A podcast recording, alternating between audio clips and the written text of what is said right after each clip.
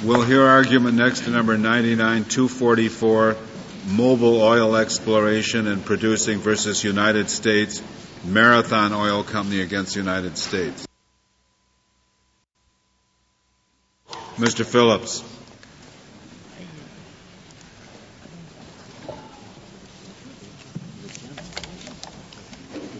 Thank you, Mister Chief Justice, and may it please the Court. This is a contract case in which my clients have paid more than one hundred fifty-six million dollars for the right, as it's said in P- at PEDAP uh, one seventy-five A, to drill for, develop, and produce oil and gas resources off the Outer Banks of North Carolina. Later, Congress intervened in the Outer Banks Protection Act and declared, quote, that the Secretary, and this is at page one sixty-one A of the appendix to the petition, the Secretary of Interior shall not conduct a lease sale, issue any new leases, approve any exploration plan, approve any development and production plan, approve any application for permit to drill or permit any drilling for a period of not less than thirteen months and potentially for an indefinite period thereafter. Congress could hardly have been any clearer in its efforts to repudiate the basic lease obligations that the United States had undertaken with respect to the Mobil and Marathon leases here. Indeed, Congress specifically identified by name the Mobil Oil Corporation in the context of this particular statute and said that it wanted to bring uh, this lease to a halt. Uh, not surprisingly, uh, it had exactly that effect.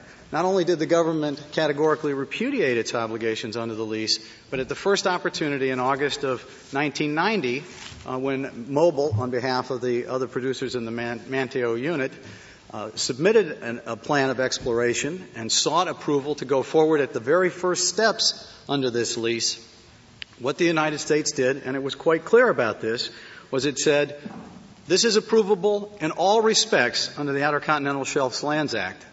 But we cannot approve it because of the Outer Banks Protection Act. We are prohibited from doing so, and as a consequence, we suspended the lease. And then when, this, when the uh, Secretary addressed the question from North Carolina as to whether or not the plan should be disapproved or otherwise modified, the Department said categorically, we cannot do that because it is approvable in all respects, based on a two thousand page report that, that had been submitted by the United States just months before this action was taken. Mister Phillips, may I ask, th- this is... a case with some complex provisions. And uh, is it the case that under the lease the government had the power at least to suspend the lease? Well, it certainly had the power to suspend the lease under certain conditions. In Section five of the lease, it said that if there is a threat of irreparable uh, injury to the environment, irreparable and significant injury, there was certainly the opportunity to do that. But, of course, there's clearly, one, never been a finding um, by the Secretary of Interior or anyone at Interior along those lines. And indeed, the Outer Banks Protection Act itself cannot substitute for that finding because the Congress in the Outer Banks Protection Act made no effort to conclude that there was a serious threat. All it said was that there were concerns that had not been fully allayed, even though there was, I, this I, is in I, the face I, of a two thousand page report. I, I may not understand this. I'm, I'm stopping because I, I want to clarify. I thought to suspend a lease is a technical activity. The suspension of a lease means that the companies need not pay a series of payments. The suspension of the lease does not mean that they suddenly do not have a time-related uh, obligation in the government to approve or to disapprove via COSMA the, pan- the plan of exploration. Now, am I right about that or not? I mean, you are suspending the lease. What you're complaining about is not, you're complaining about the fact that right. They did not, within a specified time, either approve or disapprove that plan. And you believe, and they don't contest it, they would have had to approve it under COSMA. Right, and part of that's because... Now, is the suspension of the lease, did they have a right under this reg? This is hitting me cold suddenly. I mean, did they have a right under the reg to suspend the lease, not in just the sense, no payment, but in the sense that we can suspend the plan of exploration approval? Uh, my guess is that under this, under the, the uh, Outer Continental Shelf Lands Act, if they had made the specific kinds of findings that are provided for in Section five, they could bring all of this to a halt, including their obligation under the thirty-day requirement. But, of course, prior to the time... Those we, findings are environmental findings? Yes. Serious, the, uh, yes, serious harm, yes. And, and contrary to that, they had a two thousand page report that said there wasn't one. They said there was no significant risk created as a consequence of that. And while the government has made the effort in this in this court to suggest that they, that there's no materiality in this context because the Outer Banks Protection Act basically supplies the findings that could have otherwise been supplied under the Outer Continental Shelf Lands Act, it is absolutely clear to me that that cannot be the case. The Outer Continental Shelf Lands Act, first of all, does have a set of timing requirements and a certain specific suspension obligations that look to serious threats of harm, and also the, the, examines these things on the basis of environmental considerations. The Outer Banks Protection Act, in stark contrast, first of all, has no timing element to it. Once you get into the studies that are required under the Outer Banks Protection Act, there is no requirement to come back at any time within a reasonable period. And second of all, the, the question of environmental concerns is completely wiped away. And third of all, and I think perhaps in some ways most important, there is a socioeconomic obligation to collect information with respect to socioeconomic effects that you might engage in on the Outer Continental Shelf lands by this exploration and production. And none of that occurs in the Outer Continental Shelf Lands Act. That's strictly a function of the new amendments under the Outer Banks Protection Act. Mister Phillips, the, it seems to me there are some factual issues here. You, you claim repudiation. You claim a material breach. You seek restitution. The government says you may have waived by continued performance. Are the findings of the cl- of the claims court judge in this case sufficient to support your view? In other words, do you, Ab- you, have, you have to argue for some factual determination here different from that made by the claims court? No, we have no, there's no dispute about what happened in this particular case. The question is, given, one, that Congress came in and, and categorically repudiated all of its obligations, given, two, and these are undisputed facts, given, two, that the Secretary refused to, to approve a P O E approvable in all respects, and second, again, subsequently refused to approve a P O E even though it was in full compliance with the Outer Banks Protection Act, so there's substantial non-performance in the face of a repudiation. Hornbook law for three hundred years in this Court's decision in Nash versus Town makes clear that under those circumstances, the, the, the violating party is not free to keep something for nothing. But the government says you, you waived the acceptance of the re- repudiation, if that's the right phrase, by continued performance. Now, did the claims court judge make findings? Was that raised in the claims court? That was one aspect of that was raised in the claims court, and the claims court, I think, viewed it as sufficiently insubstantial. He didn't bother to address it specifically.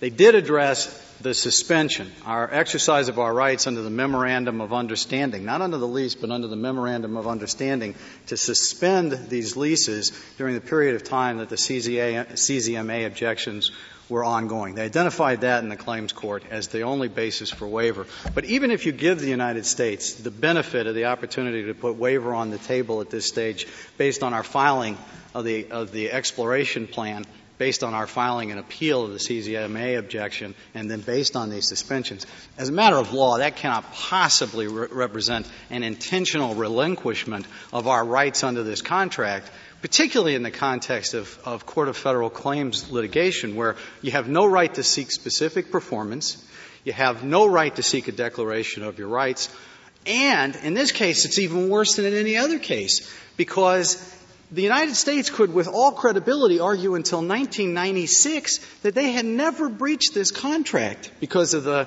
Uh, unmistakability doctrine and the sovereign acts doctrine that this court had not repudiated at least until the Windstar decision. So we didn't even know if there was a breach of this contract at the can time I, that we took these. Can actions. I ask you one question? I, this, the facts are a little complex here.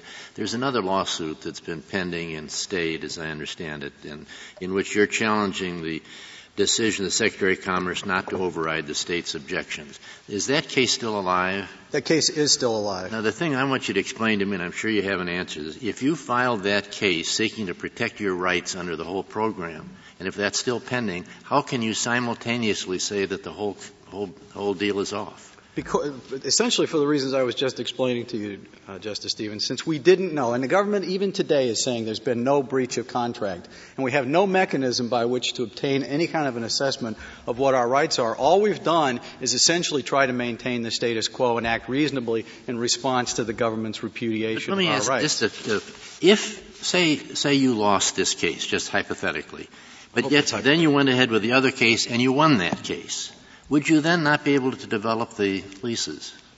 Well, at that point, we would be able to go to the plan of exploration, but we would still have, well, at this stage now, the Outer Banks Protection Act has been has been uh, but, but repealed. I mean, but assuming the Outer Banks Protection Act was still in place, we would still have the same objection. Well, well, I guess the ultimate question I'm trying to ask, is it not conceivable that you could lose this case and still develop the properties by winning that case and get your approvals later?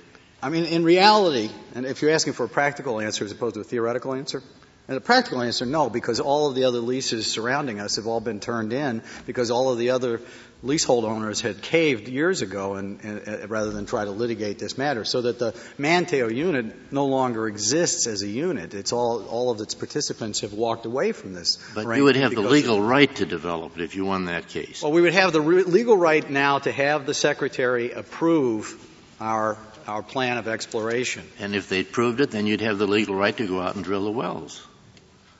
Maybe you can't do it because of change. Oh, we would have to get, we would still have to get permits, and we would have to go through the, all of the approvals of the Outer Continental Shelf Lands Act. That's true. We tried to preserve the opportunity to retain our relationship with our contracting partner in this context, that is, the United States, as a consequence of this, given that there's no mechanism for specific performance and no or declaratory relief. All we could do was basically try to preserve as much of the status quo ante as we could, while at the same time being as clear as humanly possible that what we really wanted was was to take advantage of the repudiation, seek restitution, and be out, and be done with this particular arrangement. Is your answer then that you're uh, by a, a, attempting to preserve your ability to perform, Uh, you do not uh, foreclose yourself from seeking restitution when the other party has repudiated the contract? That, that is exactly our position. That in the ordinary course, it's an election of remedies issue that which comes much later in the process. We didn't, and all we did was to try to preserve our ability to have an election of remedies at the appropriate time. May, and if may, asked to elect them today, I'd take the one hundred fifty-six million dollars. May I take you back to where Justice Stevens was, because you mentioned very quickly the third statute in this picture, the C Z M A.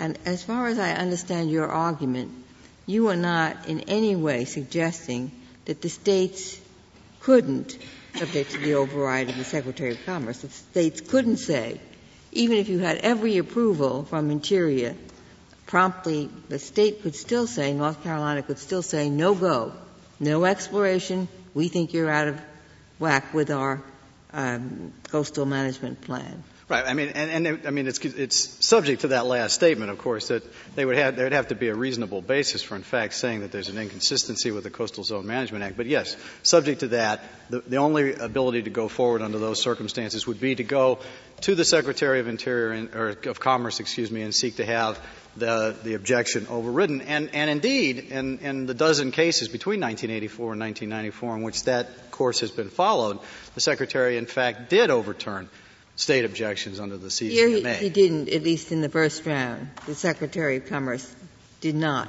Did not in nineteen ninety-four, and, however. And this one peculiar feature of this case that follows on to your answer that, yes, North Carolina could do this subject to the override of the Secretary of Commerce. It's almost as though the Outer Banks Act has given you a way out that you never would have had without that Outer Banks Act. In other words, if there were only the Outer Continental Shelf Act, right, you could get everything you wanted from Interior, and North Carolina could still say no.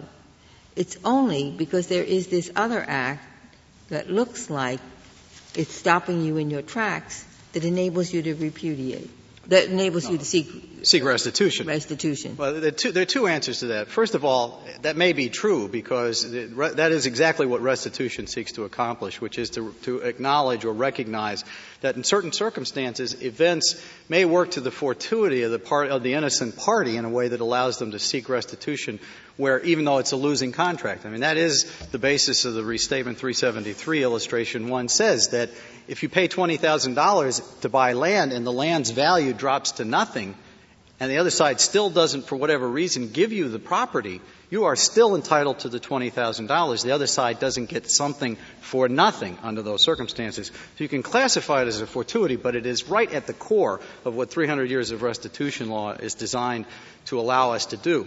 Second part of this, though, is, you know, the expectations of the party at that point in time in nineteen eighty-two was that this was going to go through quite cleanly. And, and the evidence of that's pretty clear. First of all, the first two requests for exploration plans were both approved by the Secretary and by the state of North Carolina with no objection at that point in time. And what, of course, took us a while to develop the kind of environmental evidence we would need in order to put together this kind of a novel arrangement in this particular setting. And so time certainly ran through. But our expectations all along were that we would be, in fact, able to drill. I mean, that's what my clients are in the business of doing. They're not in the business of generating litigation. They're in the business of generating oil and natural gas. And while at this stage I think they're quite content to walk away and try to get back the money the government took for doing nothing, Uh, is, is it part I would have preferred to be able to drill.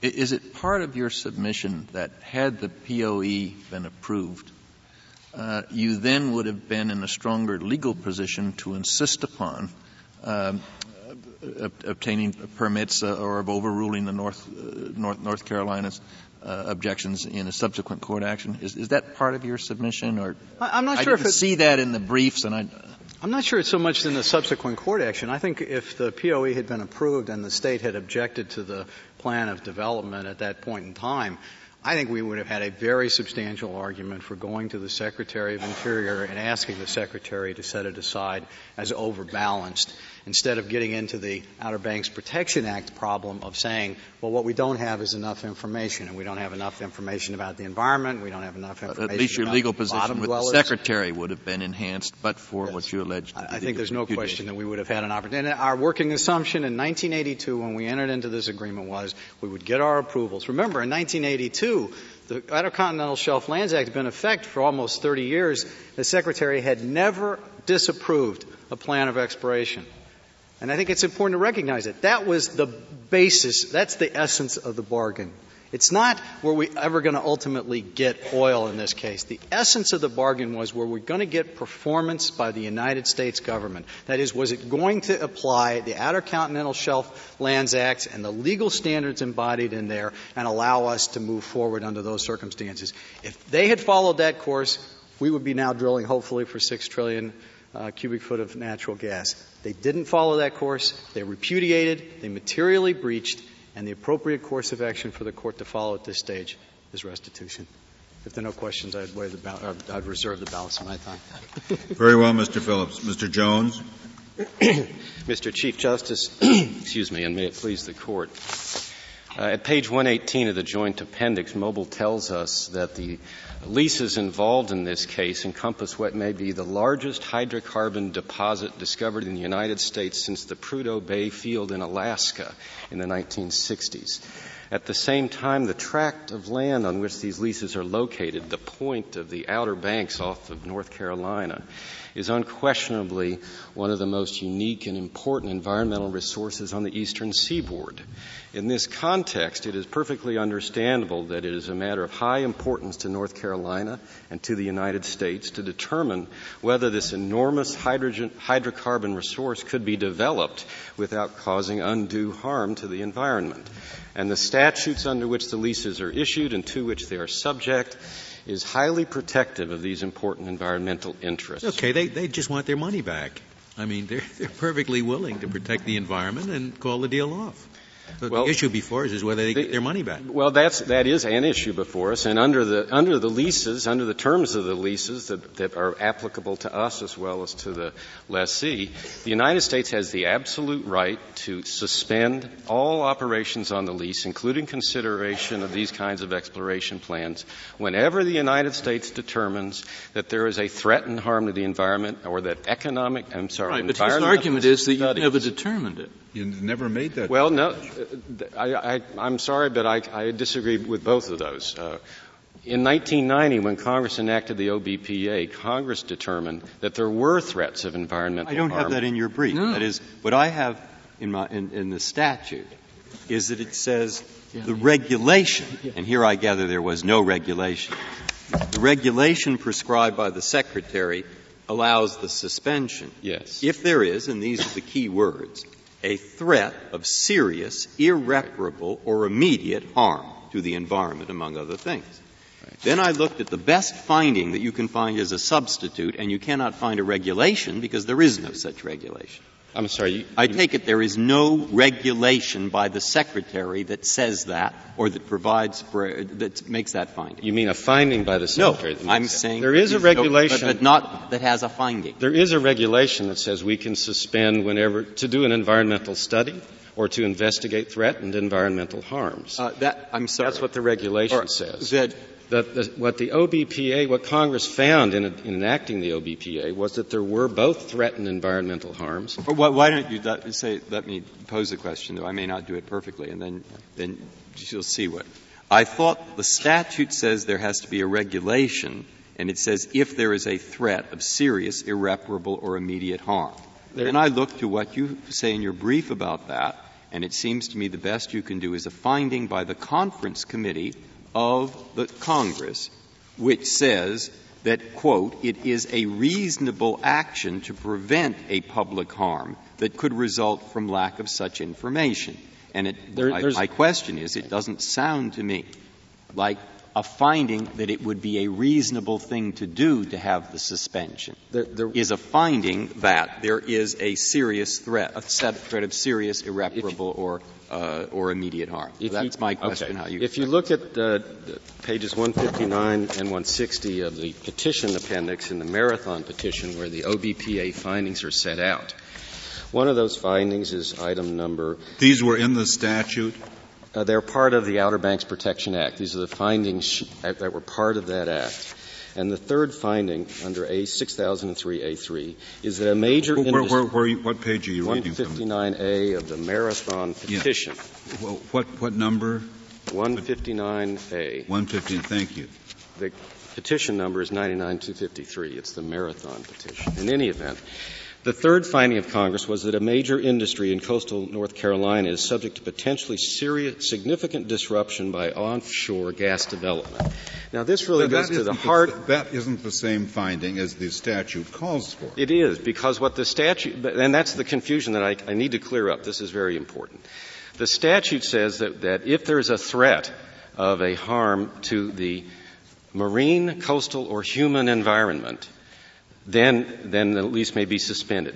The statute in thirteen thirty-four I, uh, which is also in the same appendix at page one oh two A, defines the term human environment for the purposes of this statute to include, and I'll paraphrase, adverse effects on the local economy. This is A, an unusual where, where, where, environmental where, determination. Where are you reading from? What are you paraphrasing? Page one oh two A of the Marathon Petition yeah. Appendix. And, and at the bottom, it's item I. Human, human environment. Human environment. In enacting the O C S L A, Congress did something a little different than it has in normal environmental statutes.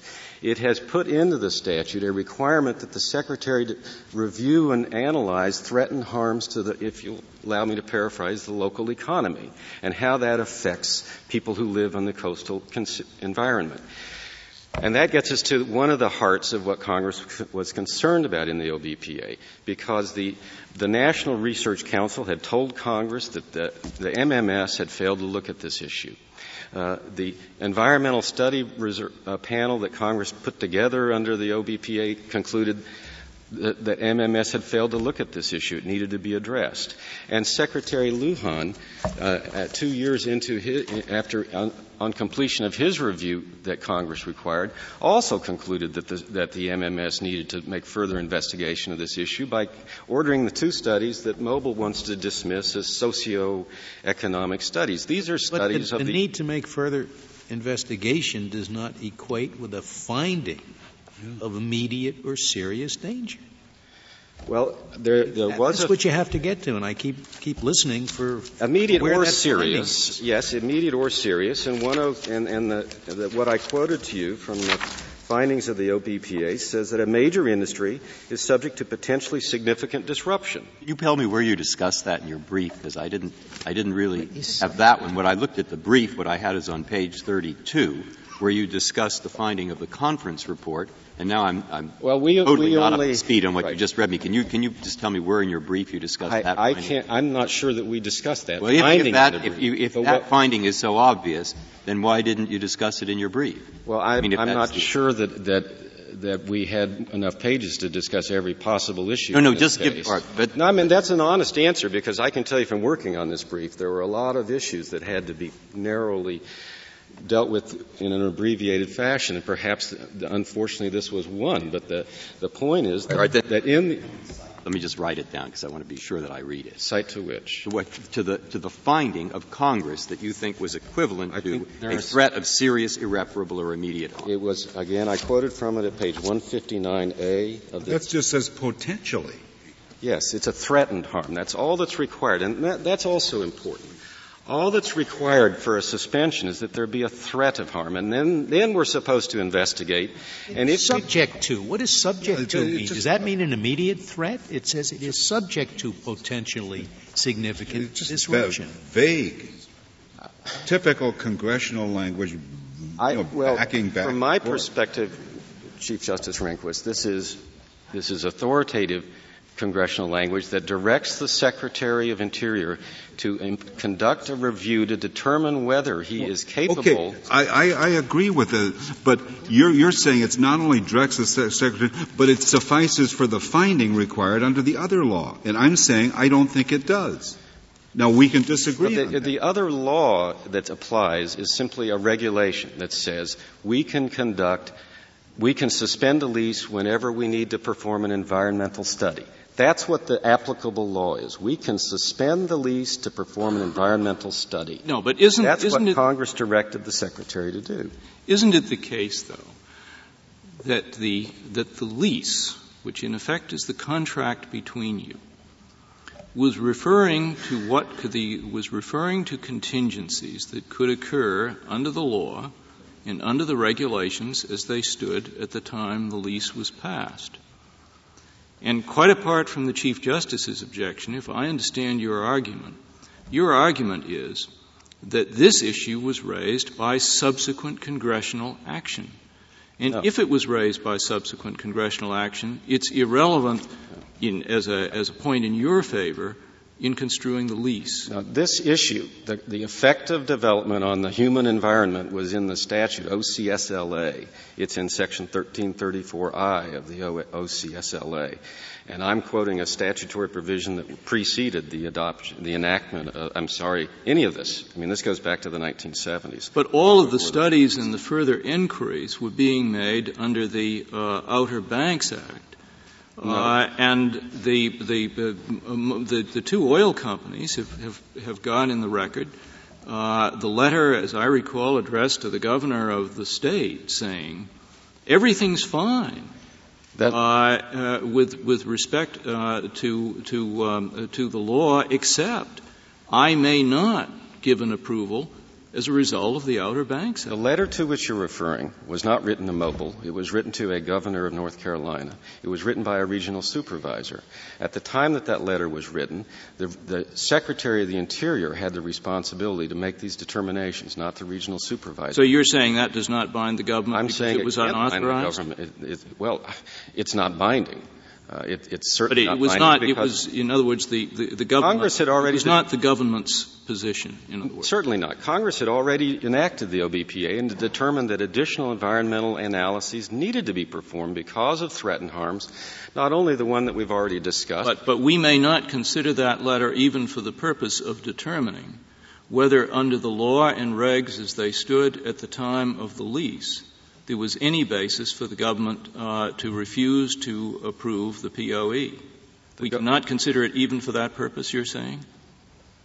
Uh, I frankly don't understand exactly what your question is, but, I, but I'll let, just let me Let me start again. My, my basic premise is that what the government is authorized to do under the lease depends on the terms of the lease, and to the extent that there is reference to statutes or regs, it refers to statutes or regs at the time the lease was signed.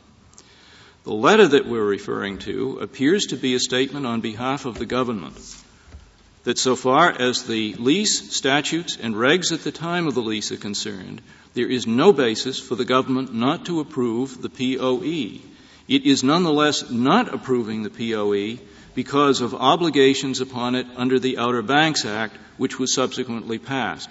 My question is, May we consider the letter for the purpose of understanding that that was the government's position when the letter was sent? That, that was not the government's position. That was, a, again, that was not a formal communication to Mobil. That was a piece of correspondence from a regional supervisor to another interested party. The government. And you're saying it may not be considered as evidence for any purpose? I guess that's certainly not. It, it is certainly incorrect. Let me put it that way. The document, the exploration plan, was not approvable because Congress, and we believe within its authority, had directed the Secretary of Interior to conduct an appropriate environmental investigation to analyze the environmental harms that the M M S had not sufficiently evaluated. I mean, frankly, one of the things that we have going on here is a question of who's in charge. Uh, can Congress tell the Secretary of the Interior how to perform Uh, his responsibilities under this statute? Sure, and it can, but it can't amend the terms of the lease. No, it can't, and it didn't purport to. What Congress did in this case is exactly like what happened in eighteen ninety-eight in this Court's opinion in the North American Commercial Company case. Now, in that case, it was also a federal lease. The federal lease allowed the lessee to take sixty thousand seals a year in Alaska, or such lesser number as the Secretary of the Treasury determined was appropriate to protect the species. The United States, two years into that treaty, after having allowed sixty thousand seals a year to be taken, made a treaty which, to protect the species, limited the number of seals taken to seventy-five hundred. The lessee sued, saying Cong- that, that the United States can't tell the Secretary of the Treasury, I'm sorry, I may have said that wrong, it was the Secretary of Treasury who was supposed to make the decision there, can't tell him how to exercise his discretion.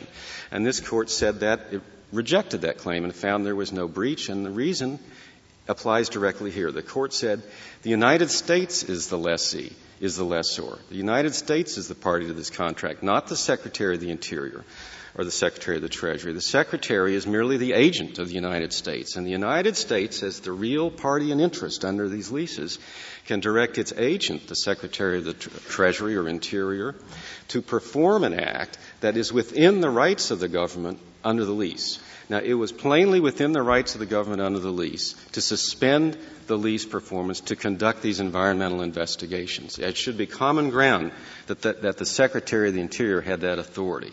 And because the Secretary had that authority under the lease, the United States, as the real party in interest, could direct him to do so, which is what happened here. I wouldn't say that was a, uh, uh, just one of a thousand issues. I'd say that's your basic point.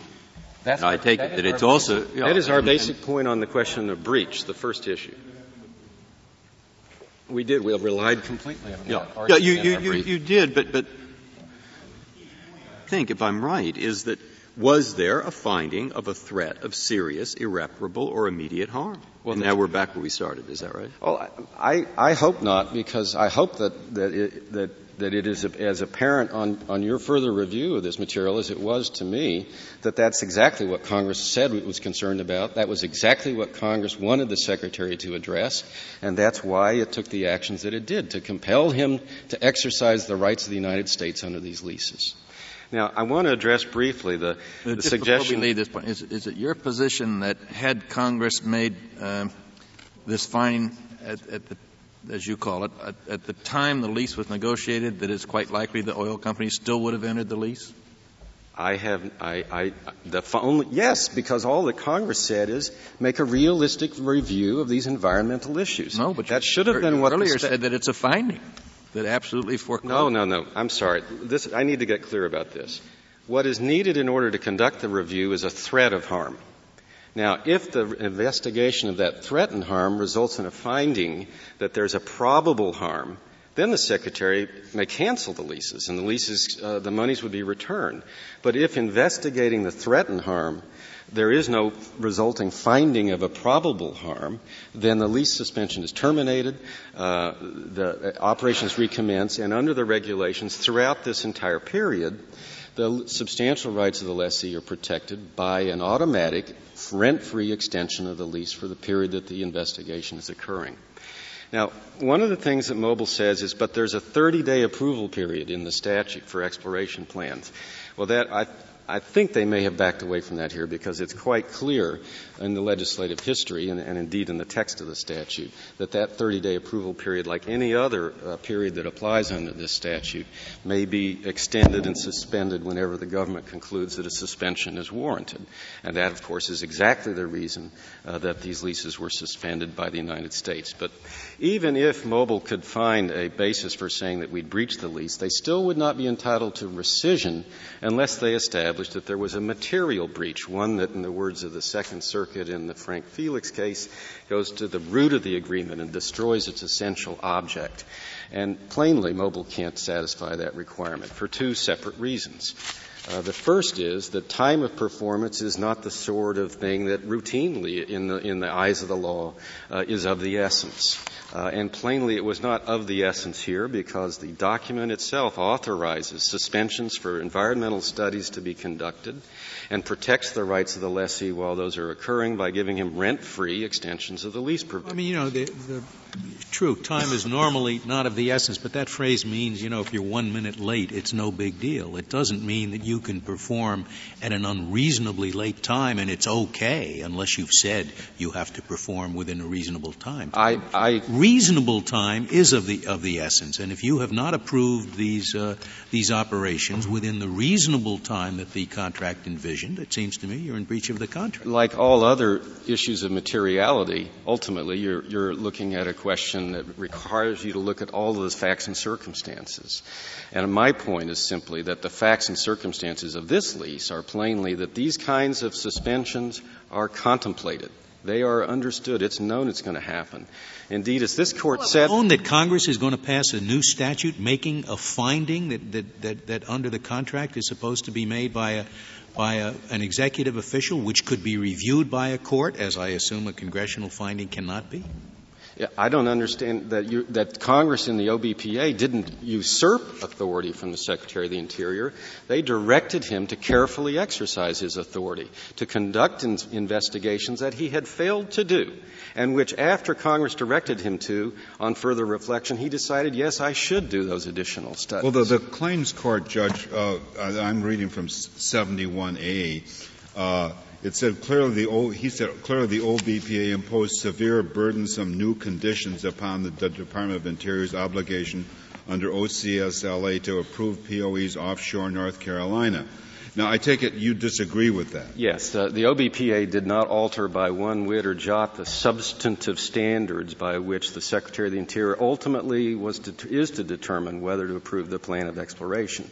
The O B P A simply said, exercise the rights of the United States under this lease to investigate these important environmental issues in a manner that you have so far failed to do. This was Are you saying supervisory. That we had nothing but the Outer Continental Shelf, that the Secretary, who was on the verge of giving approval to um, beginning exploration, on the verge of that, when the Second Act passed, that the Secretary did, was out of compliance with the Outer Continental Shelf Act at the time the next act intervened.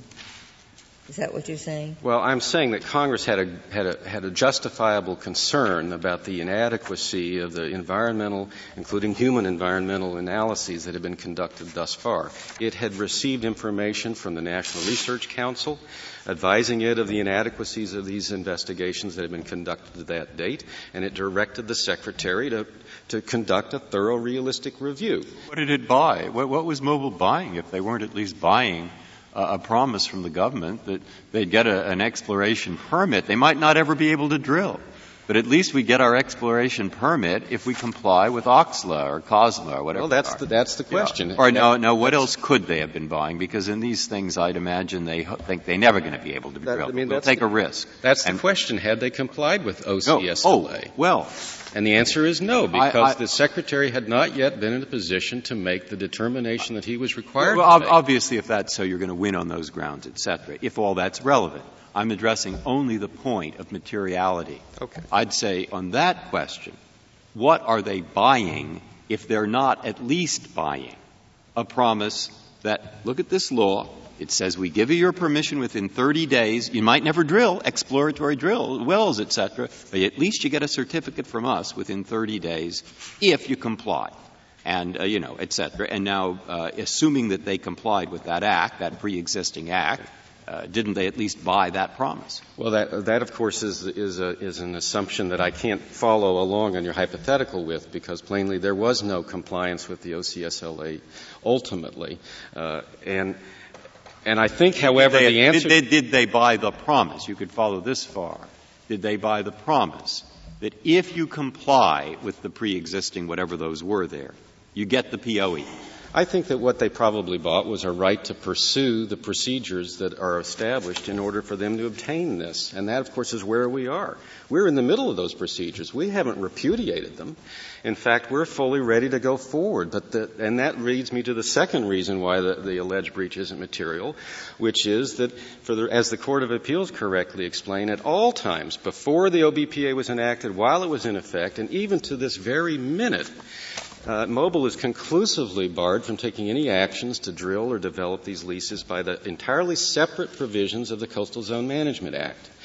That was a statute that Congress enacted to give the states a voice in the development of these leases. And as this Court said in nineteen eighty-four in the Secretary of Interior case, lessees need to be well aware of these restrictions because they are significant and they can cause substantial delays in any development of, of federal leases.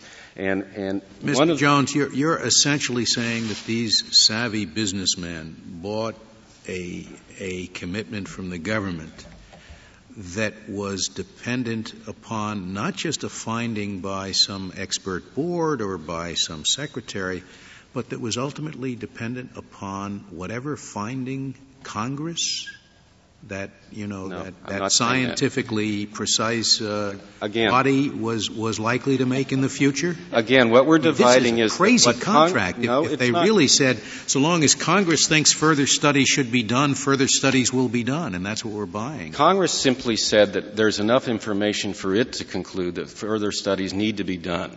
That's all. Con- that's really what the O B P A said. Well, but Congress all- in the Act also suspended everything for an indefinite period of time. That's hardly a reasonable time. It is. It? I think it might be a reasonable time because what Congress actually suspended it was until the Secretary could certify that he had the information required to make the findings that he needed to make under the O C S L A. The Secretary certified that he would do that in nineteen ninety-two, but he found that in order to make the findings required by the O C S L A, he had to go out and do the additional studies that M M S hadn't yet done. When he completed those studies in nineteen ninety-four, Mobil didn't ask him to review the, the exploration plan. Mobil asked him to continue the lease suspensions in effect that had been in effect since before the O B P A was enacted so that so that Mobil could continue its challenge to the state's C Z M A objections. And so the Court of Appeals said, well, how can Mobil say that, that these leases that were materially breached by these, by the delay for federal review, when the alleged delay for federal review actually had no consequence whatever on the ultimate performance of protection of Mobil's rights? The O B P, O B P A was just a little sliver of time in the larger spectrum of things. Before it happened, the leases had been suspended at Mobil's request because of the C Z M A objection in North Carolina, and that suspension extends to today. So the Court, it seems to us, correctly found there was no material breach. Now, the last point I need to make very briefly, and that is that even if there had been a material breach, Mobil would not be entitled to rescission because they did not make a prompt demand for it. Mobil says that the leases were breached in August of nineteen ninety uh, when the O B P A was enacted. Mobil took no steps to obtain rescission until October of nineteen ninety-two, more than two years later. And during that interim period, Mobil submitted an exploration plan, challenged the state's C Z M A objections, and obtained, uh, two weeks before it filed this lawsuit, obtained an, a, a perpetual extension from the United States of these leases, rent-free, so that Mobil could challenge the state's C Z M A objections. And I t- no, please. Yeah, I, I'm, I'm just not aware of the principle of contract law you're, you're, you're appealing to. If, if I have a contract with someone that, that requires performance over a long period of time and, and he does not perform, I cannot press that person to perform. You can press them for a period of a year, for a period of two years, and finally say, look, this is, this is just useless. I want out of the contract. The key difference is that they didn't just press. They obtained performance, even if, in their view, it was imperfect performance. What right? performance did they, from the government? They obtained the, uh, the United States uh, spent two years doing the environmental reviews that were needed to put it in the position to determine whether to approve the exploration that plan. That was the quid pro quo? That was additional performance. In exchange for which you will no. do an environmental review? That, no, that wasn't the, the performance under the contract. That was the additional performance by the United States. Also, the United States and sixteen agencies. The performance by the United States is Is, is giving them permission to drill. That was the quid pro quo, Perform- ultimately, that they were seeking, sir. That may have been what they ultimately wanted, but in order to get there, the United States had to perform many tasks, one of which was to put themselves in a position to do this environmental determination, which it was. And when the United States finally got itself in the position to make that environmental determination, Mobil didn't ask it to do it. Mobil said, we want additional lease suspensions to challenge the C Z M A. Now, what this Court said in the Smuts case and what the Ninth Circuit more recently said in Far West is that a, a party seeking rescission can't seek and obtain some kind of imperfect performance from the other party and then Well, what you're describing as imperfect performance, as I understand it, is the suspension of the lease payment. As I, Mobil says, please stop charging me money for giving me nothing. And that's what you're characterizing as, as performance of the contract. I, well, Mobil did get a change in position by getting the rent-free extensions, but that's not really... You got a rent-free extension for nothing. It got nothing out of it. Mobil also got sixteen agencies to con- to conduct a review of its lease request. To do what it had to do, to presumably, do it, to perform its side of the contract, which my, it never did. That's my point. We had to take those actions to perform our side of the contract. Now, rescission, the purpose of rescission is to restore you to the status quo ante. You can't restore a party to the status quo ante when you propel them into further performance, even if it's imperfect, and then say, oh, but really, let's treat the contract like an end. This court. Well, then so in, in every frustration case, it's going to be an answer to rescission to say, gee, I tried. And I can't give I, you a thing. I can't perform one iota of what I agreed to, but I tried. I, and, and that's that's a benefit. It's not that they are losing a remedy, Justice Souter. It's that they have a different remedy. Their remedy is to seek damages if they had any, which they don't contend they do, and they obviously didn't because well, they were but you barred. Can get, you can get rescission lots of times when you can't get damages, just when there's an early repudiation. Yes. You can get rescission sometime when you can't get damages, but you can't get rescission when you propel the other party into additional performance. Performance, and then two years later say, oh, well, let's undo it after all.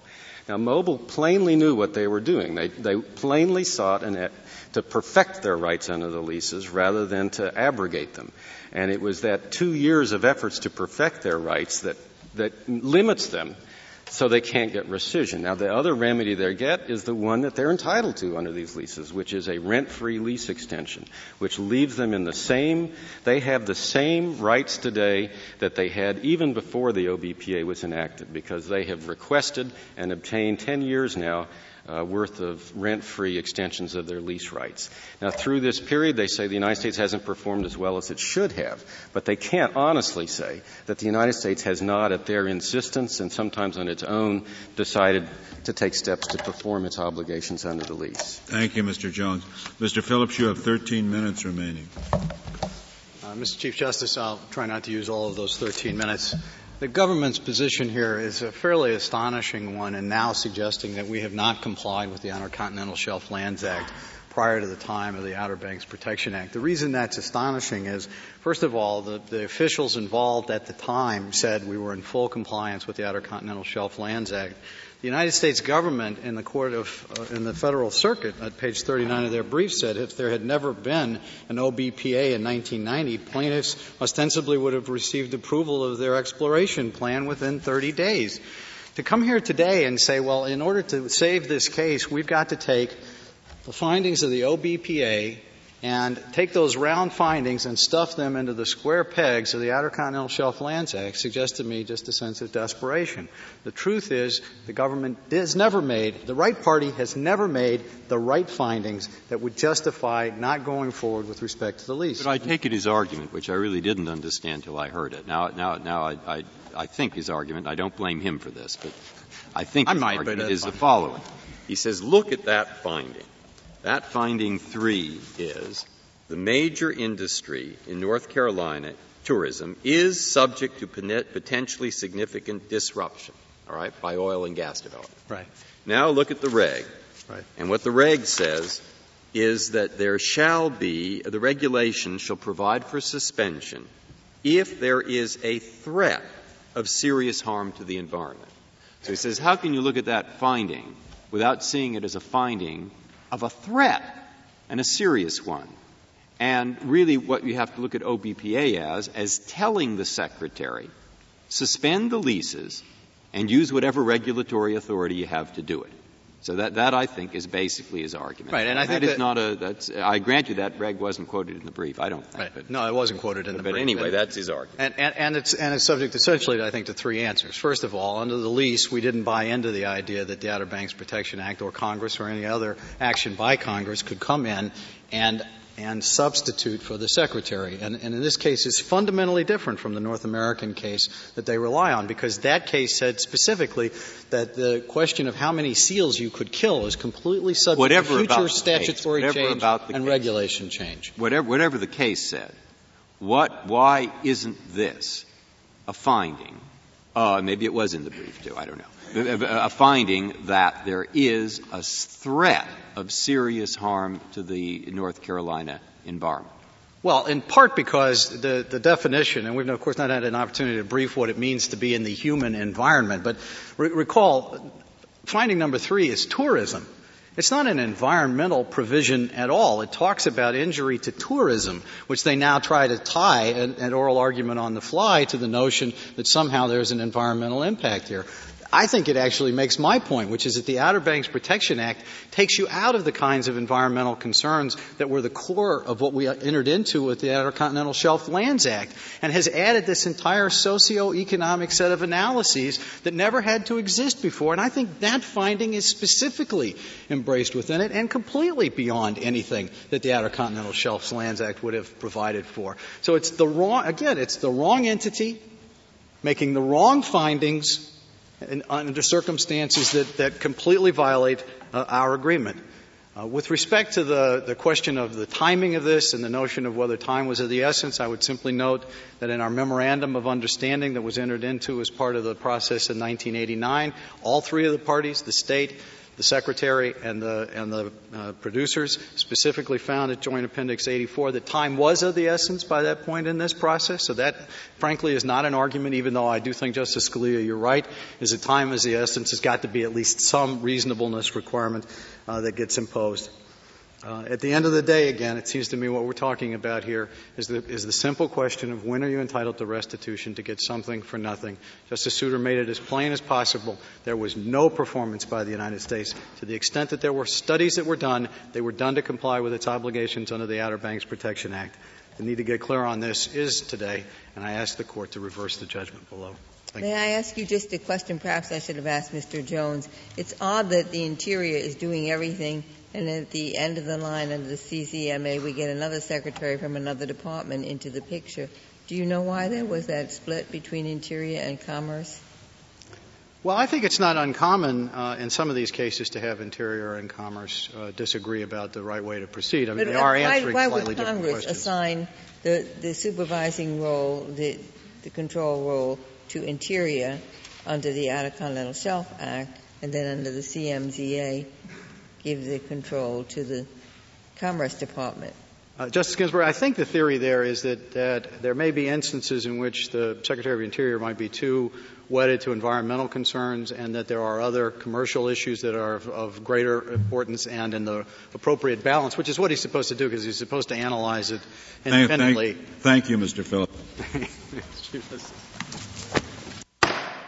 The Honorable Court is now adjourned until Monday next at ten o'clock.